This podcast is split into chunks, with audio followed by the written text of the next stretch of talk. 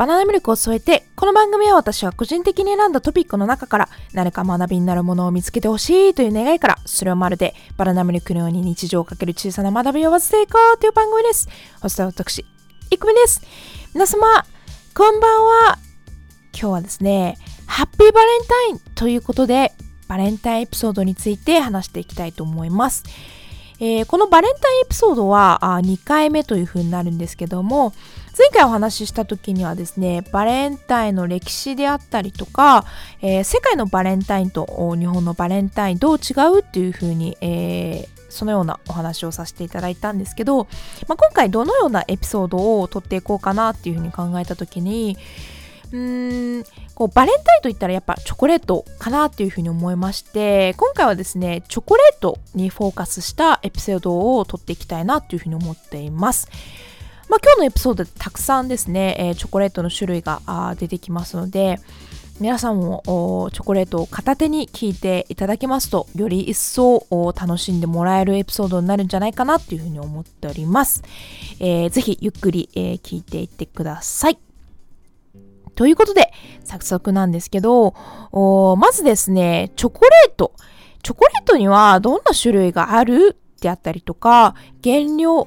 形別形状別の違いの特徴などをちょっとお話しさせていただければなというふうに思います。えー、チョコレートの分類は大きく2つありまして、カカオ豆由来の成分の量による分類と、原料や形状によるチョコレートの分類があるそうなんですよね。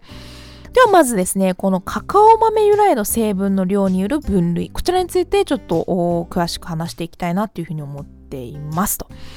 で、チョコレートの種類といえば、ミルクチョコレートであったりとか、ダークチョコレート、ホワイトチョコレートなどがあるんですけども、これはですね、一般的に原料にカカオ豆、え、由来の成分、カカオ分というのがどれだけ含まれているかによって分類されていますということなんですけども、このカカオ分。カカオ分とは何かというと、カカオ豆に由来する、えー、カカオニブ、えー、カカオマス、えー、ココアパウダー、ココアケーキおよびココアパウダーという5種類の原料の合計から水分を除いたものというふうに定義されているそうです。えー、ここですね、カカオマスとは何かというと、カカオ豆からあ外側を取り除き、細かく砕いてすりつぶして作られるペースト状のようなあもののことですということですね。また、ココアパウダー。えー、あ、ここはバターですね。ここはバターは、あカカオ豆によって、カカオ豆を絞って得られる植物性油脂のことを指しますということなんですけども、えー、どのチョコレートにどのぐらいカカオ分が含まれていて、それぞれどのような特徴があるかっていうのをちょっとこれからあ説明していきたいなというふうに思っています。まず一つはですね、ダークチョコレート。ダークチョコレートはビターチョコレートとも呼ばれるカカオ分の高いチョコレートになっていますと。で、コンビニなどでカカオ分何パーセントといった表示のあるチョコレートを手に取ったことがある方もいらっしゃるかなっていうふうに思うんですけども、実はこのカカオ分何パーセント以上のチョコレートをダークチョコレートと呼ぶといった、えー、明確な基準はないそうなんですよね。ただ一般的には乳製品が入っておらずカカオマスが40から60%程度、えー、配合されているチョコレートのことを指していますということですね。しかし、ミルクが多少入っているものや糖分が低いものもダークチョコレートと呼ばれるケースがありますということですね。なるほど。ちょっと明確な基準はなかったということなんですけども皆さんダークチョコレート好きですか？結構好きな方も多いんじゃないかなっていうふうに思うんですけども私実はですねこのダークチョコレートがちょっと苦手なんですよね。なんか甘いものも特に好きな方ではないとは思うんですけどこのビターもちょっと私は苦手なんですけども確かにこれ何回か食べたことあるんですけど一番カカオ豆を感じられるのはこのやっぱダークチョコレートなんじゃないかなっていうふうに思います多分好きな方はそういった、まあ、風味であったりとかを楽しんでいらっしゃる方が多いんじゃないかなっていうふうに思いますがこのダークチョコレートですねはい。続きまして、ミルクチョコレート。えー、ミルクチョコレートは一般的に、えー、原料に乳製品を使用したチョコレートのことを指していますと。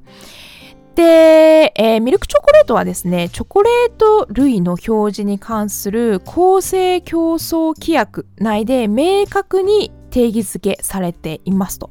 で、この規約によりますと、ミルクチョコレートと表示するためには、カカオ分が21%以上、えー、乳固形分が14%以上含まれている必要がありますということですね。で、この基準をクリアしてないとミルクチョコレートと表示することはできませんということで、えー、今度はですね、えー、しっかりとした明確な基準があるミルクチョコレートということなんですよね。で、この規約でこう定められているのはあくまでも企業が、まあ、チョコレートを販売、えー、するそうする際のルールということなので、まあ、企業基準にはなってしまうんですけれども、えー、すごく明確なルールがされているミルクチョコレートということで私チョコレートの中では一番このミルクチョコレートが好きですねやっぱり王道なあチョコレートになるんですけども美味しいですよねミルクチョコレート私は一番好きなチョコレートになります。えー、続きまして、えー、ホワイトチョコレートですね。ホワイトチョコといえば他のチョコレートとは異なり、えー、白色をしているのが特徴という風になっています、えー、ダークチョコレートと同じく規約などで詳細に定義付けされているわけではありませんが一般的なあ原料としてはココアバターを用いるチョコレートを指しています。えー、ダークチョコレートやミルクチョコレートはカカオマスやココアパウダーの茶色が強く出ているのに対しホワイトチョコは乳白色のココアバターをメインに使用しているので見た目が大きく異なりますということですね。えー、しかしココアバターもカカオ豆由来の成分であることには変わりないためホワイトチョコレートもチョコレートの一種ですということなんですけどもホワイトチョコはですね私あの個人的にすごく一番甘いチョコレートなんじゃないかなっていうふうに思います。なんか見た目もね、白くて、あのー、結構ブラン、なんかブランドって言ったら、あ、ブレンドか、ブレンドするって言ったらちょっと変なんですけど、まあ他のチョコレートの混ぜるとより、えー、こうまろやかになるっていうような印象がありますね。皆さんは好きですか？ホワイトチョコレート。えー、ぜひですね、皆さんの好きなチョコレートも教えていただけるとすごく嬉しいなというふうに思っています。えー、次ですね。えー、もう一つの分類の方ですね。原料や形状によるチョコレートの分類ということなんですけども、えー、まず、えー、王道いきましょう。板チョコレートですね。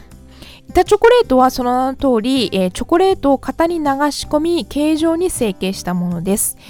えー、日常生活で目にする機会も多く馴染み深いチョコレート製品の一つですということなんですけども、まあ、板チョコですね皆さんももうご存知、えー、王道中の王道板チョコですね。さまざ、まなあ企業さんから出ている板チョコなんですけども、結構これは本当にザあチョコレートといったあイメージがありますね。あと、まあ、シンプルなあ味付けであるので、まあ、様々なあメーカーから出てるっていうのもあって、結構食べ比べとかもしてみると面白いかもしれないですね。えー、またですね、同じ、えー、板状のチョコレートでもクリームやジャム、ナッツ、えー、フルーツなどが入ったものは、えシェルチョコレートと呼ばれることもあるそうなんですよね。いやー、ちょっと最近いろんな種類が出てきてもうついていくのに必死なんですけど私はやっぱり王道のシンプルなあ糸チョコが一番好きですね。はい。ということで次行きましょう。生チョコレートですね。えー、生チョコレートはチョコレート生地に生クリームやあ洋酒などの液体を練り込んだもので、表面にはココアパウダーやあ粉糖をまぶして、えー、仕上げることもありますということなんですけども、えー、水分が多いため口どけが滑らかや滑らかな特徴がある反面賞味期限は短い傾向にあります、えー、このようなチョコレートですね、欧米ではガナッシュというふうに呼ばれていて、外側をコーティングして丸く成形したトリュフの内側に使われることが一般的ですということなんですけども、いや私ですね、あの、この生チョコが一番やっぱ好きなんですよね。なんか、今までも結構好きなの出てきたんですけど、生チョコは私ダントツ1位でめっちゃ好きなんですよね。やっぱこの口どけが滑らかなっていうとこがすごく大好きで、もらったらやっぱり一番嬉しいのは生チョコですね。まあ、ただここにも書いてあるように賞味期限が短いので、もうさっと食べて、えー、その感動を味わうっていうのがもう私の中のルールになってますね。はい。続きまして、ガナッシュ。ガナッシュは溶かしたチョコレートに生クリームを加えたり、温かい生チョコレートにチョコを流し込んだり、えー、した作られます。欧米ではそのまま食べることはなく、トリュフの内側に使われることが一般的です。で、滑らかなあ食感と口どけの良さが特徴で、先ほど紹介した生チョコレートの元にもなっていますということなんですけども、あの、さっき言った生チョコはあ日本の呼び方で、まあ、欧米ではガナッシュと呼ばれているっていうところがあって、あとはあトリュフの内側に使われることが一般的ですといったものですね。えー、続きまして、えー、プラリネ。プラリネという名前を初めて知った方も中にはいらっしゃるかもしれないんですけど、えー、プラリネは砂糖を熱して作ったカラメルとローストしたアーモンドやヘーゼルナッツを、えー、混ぜ合わせすりつぶしてペースト状にしたものを混ぜ込んだチョコレートのことです。で、えー、この後説明するんですけどボンボンショコラなどに使われることもありますということなんですけどもプラリネ私ちょっと初めて聞いたんですけどもナッツも美味しいですよね私結構ナッツ単体はあの、食べないんですけどこういったチョコレートに入ってるとやっぱり美味しく感じるのはこのナッツ類なんじゃないかなっていうふうに思いますえー、続きまして、ジャンドゥーヤチョコレート。ジャンドゥーヤはイタリアが本場のチョコレートです。ローストしたヘーゼルナッツをすりつぶしたペーストをチョコに加えて作られます。えー、またヘーゼルナッツにアーモンドなど他のナッツを加える場合もあります。プラネテとの違いは砂糖を焦がしてカラメール状にするかどうかという点です。えー、プラリネでは熱してカラメル状にしたあ砂糖にナッツを加えるのに対し、シャンドゥーヤでは砂糖をそのまま使いますということなんですけど、ちょっとあのチョコが好きな皆さん教えていただきたいんですけど、私はもう読んでる途中からちんぷんかんぷんになってしまったので、あの詳しいお方がいたらぜひ教えてください。えー、続きまして、ボンボンショコラ。ボンボンショコラは一口サイズのチョコレートの総称で、代表的な例としてはトリュフが挙げられます。えー、ボンボンショコラはフランス語で、ボンボンオンショコラと呼ばれます。また、ドイツやスイスではプラリネというも、えーと、言葉が用いられています。えー、ボンボンショコラは一口サイズのチョコレート全般を指すため、その形は非常に多様です、えー、ボンボンと聞くとチョコレートでできた殻の中に他のものを閉じ込めたお菓子が頭に浮かぶ方も多くいらっしゃるかもしれませんということなんですけどチョコレートボンボンの中身にはガナッシュやプラリネシャンドゥーヤなど様々なものが使われていますということなんですけど結構このボンボンショコラって聞くとあのアルコールが入ったあのチョコレートが思い浮かぶんですけどこれは私だけですかね。はい続き。えー、続いてはですね、トリュフですね。トリュフはボンボンショコラの一種で、フランスの高級食材でであるキノコ、トリュフに寄せて、似せて作られたチョコレートです。えー、真ん中にガナッシュを入れて、えー、あえていびつな形にしたり、掘り出したばかりの土がついたトリュフの様子を再現するために、ココアパウダーをまぶしたりして仕上げますということなんですけど、あ、確かにと思って、これ、あの、ココアパウダーをまぶすことはあるんですけど、これは、あの、掘り出したばかりの土がついたトリュフを再現したんですね。これはちょっと初発見、初耳な情報だったので、確かにと思いました。面白いですね。次行きましょう。次はですね、ロシェ。ロシェという名前を初めて、えー、は聞いた方もいらっしゃるかもしれないんですけど、ロシェもボンボンショコラの一種ですということで、ロシェとは岩を表すフランス語で、その名の通りアーモンドなどゴツゴツした表面に仕上げたチョコレートのことを言いますということですね。えー、最後、クーベルチュールチョコレート。クーベルチュールチョコレートとは一般的にココアパウダーのあ、すみません。えっ、と、ココアバターの含有量が多いチョコレートのことを指します。ココアバターを31%含むもののことで、特にココアバターを35%含み、流動性が高いものを指して使われています。また、カカオ豆豆から取れる材料と砂糖などのチョコレートの基本的な原料だけで作られた、製菓用のチョコレートのことを指して言うこともあります。えー、高級チョコレートと捉えられている場合もありますが、通常はボンボンやキャンディー、ケーキのコーディングなど特殊な用途に使われてますということなんですけども、もう何が何だかさっぱりですね、私はもう 途中からもう難しいですね。はい、ということで、えー、以上、チョコレートの種類についてでした。皆さんはどんなチョコレートが好きですか？結構私ちょいちょい自分の意見を挟んでしまったんですけども、あの私はやっぱりこうミルクが入ったチョコレートが好きなのでミルクチョコレートであったりとか生チョコが好きなんですけど皆さんの好きなチョコレートはどんなものがありますか、えー、ぜひですね教えていただけると嬉しいなっていうふうに思っています、えー、今回もですねエピソードを聞いていただきありがとうございました。